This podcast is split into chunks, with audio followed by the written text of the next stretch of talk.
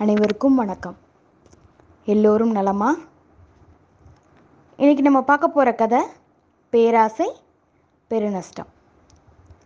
இந்த தலைப்பில் நாம் நிறைய கதைகளை பார்த்துருப்போம். இன்னைக்கு நாம் பார்க்க போகிற கதை தென்னாலிராமன் கதை. சரியா? வாங்க கதைக்கு போகலாம் ஒரு முறை கிருஷ்ணதேவராயரோட அரசவையில் ஒரு வினோதமான வழக்கு ஒன்று வந்தது. ஒரு விவசாயி ஒருத்தர் வந்தார். அரசர்கிட்ட அரசே என்னோட வயலுக்கும் என்னோட பக்கத்து வயலுக்கும் நடுப்புற ஒரு வரப்பு இருந்தது.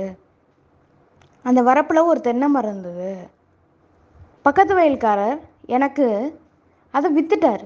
அந்த தென்னை மரத்தை எனக்கு விற்றுட்டாரு இப்போது அவர் அந்த தென்னை மரம் எனக்கு வேணும்னு சொல்கிறாரு நான் என்ன பண்ணேன்? அதில் இருக்க காயெல்லாம் பறிக்கக்கூடாதுன்னு சொல்கிறாரு எனக்கு என்ன பண்ணுறதுனே புரியல. ஒரு நல்ல தீர்ப்பு சொல்லுங்கள் அப்படின்னு வந்து கேட்குறாரு உடனே கிருஷ்ணதேவராயருக்கு கோவம் வந்துருச்சு. என்னடா? இப்படியும் ஒருத்தன் இருப்பானா? மரத்தை விற்றதுக்கப்புறம் அதுலேருந்து காய் பறிக்கக்கூடாதுன்னு சொல்கிறான் எந்த விதத்தில் நியாயம்? அப்படின்னு சொல்லி கோபம் வந்துருச்சு. போய் உடனே அவனை கைது பண்ணிட்டு வந்து சிறையில் அடிங்க அப்படின்னு சொல்கிறாங்க தளபதி ரெடியாக இருக்கார். யாரை? அந்த வயல்காரனை கைது பண்ண ரெடியாக இருக்கார். சரி எதுக்கும் இருக்கட்டுமே. தெனாலிராமனை ஓரக்கண்ணில் கிருஷ்ணதேவராயர் ஒரு பார்வை பார்க்குறாரு. தெனாலிராமன் சொல்கிறாரு இதற்கான தீர்ப்பை நம்ம நாளைக்கு கொடுக்கலாமே ராஜா அப்படின்னு சொல்கிறாரு சரி நாளைக்கு அந்த பக்கத்து வயல்காரனையும் சேர்த்து கூட்டிட்டு வா அப்படின்னு சொல்லி கிருஷ்ணதேவராயர் என்ன பண்ணுறாரு அந்த விவசாயியை அனுப்பிடுறாரு. அடுத்த நாள் அந்த பக்கத்து வயல்காரனும் சேர்ந்து வரான். காலையில் அரசவை கூ கூட்டப்பட்டது. தெனாலிராமன் விசாரிக்கிறாரு. சரி இப்போ என்ன சொல்கிற நீ கொடுத்த காசை திருப்பி கொடுத்துருவ. இந்த மரத்தை உனக்கு கொடுத்துடணும். அப்படி தானே அப்படின்னு கேட்குறாரு ஆமாங்க ஐயா அப்படின்னு சொல்கிறான் சரி காசை திருப்பி கொடு. அவன் காசை திருப்பி கொடுத்துட்டான்.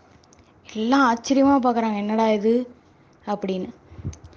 சரி காசை திருப்ப வாங்கினான் இல்லையா?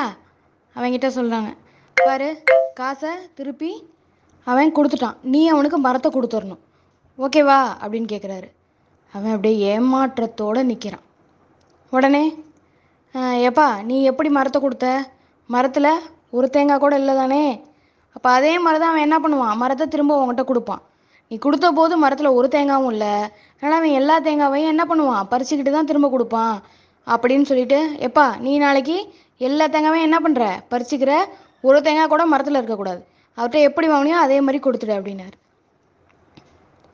அவனுக்கு பலத்த ஏமாற்றம். தேங்காய் இருக்கு தேங்காவை விற்றா காசு பார்க்கலாம் அப்படின்னு நினச்சி தான் அவன் என்ன பண்ணான்? மரத்தை கேட்டான். இப்போது எல்லா தேங்காவையும் பறிச்சுட்டு தான் அவங்க மரத்தை கொடுப்பாங்க அப்படின்னோடனே அவனுக்கு ப பலத்த ஏமாற்றம். இதுதான் நண்பர்களே பேராசை பெருநஷ்டம்.